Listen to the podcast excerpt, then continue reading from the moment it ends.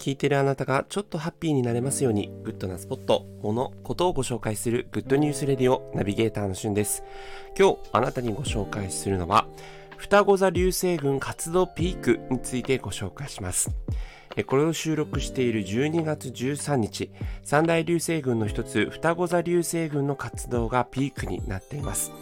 実際の活動の一番大きいピークは、えー、14日月曜日10時、朝の10時頃とされているのですが、まあ朝だとね、見えませんので、えー、本日13日日曜日のこの夜が観測のチャンスという風になっています。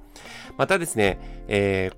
今年はこの13日、本日がですね、月明かりが非常にこう少ない新月寄りの方なので、えー、月の光があまりないということからも、かなり、好条件で見られる年になっています。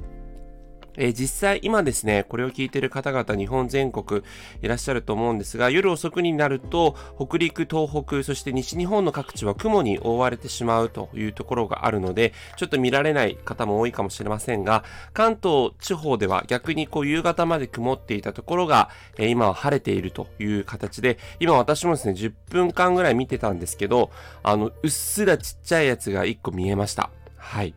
この双子座流星群、三大流星群の一つとされているだけありまして、えー、実際にこう、流星の数がですね、多いんですね。ピークの時は1時間に50個以上実は流星が流れるというような形になっておりまして、えー、毎年毎年多くの流れ星が見られるという形になっているのと、特徴としてはですね、一晩中観測が可能という形になってますので、えー、これをいつ聞かれてるかによるんですが、もしこの13日のですね、夜中に聞いてる方いらっしゃあれば、えー、ちょっとね、空を眺めていただくと、今日オリオン座とかがですね、あの、普通に東京でも、あの、ちゃんと観測できるぐらい見えていました。まあ、めちゃくちゃ綺麗とかではないんですけども、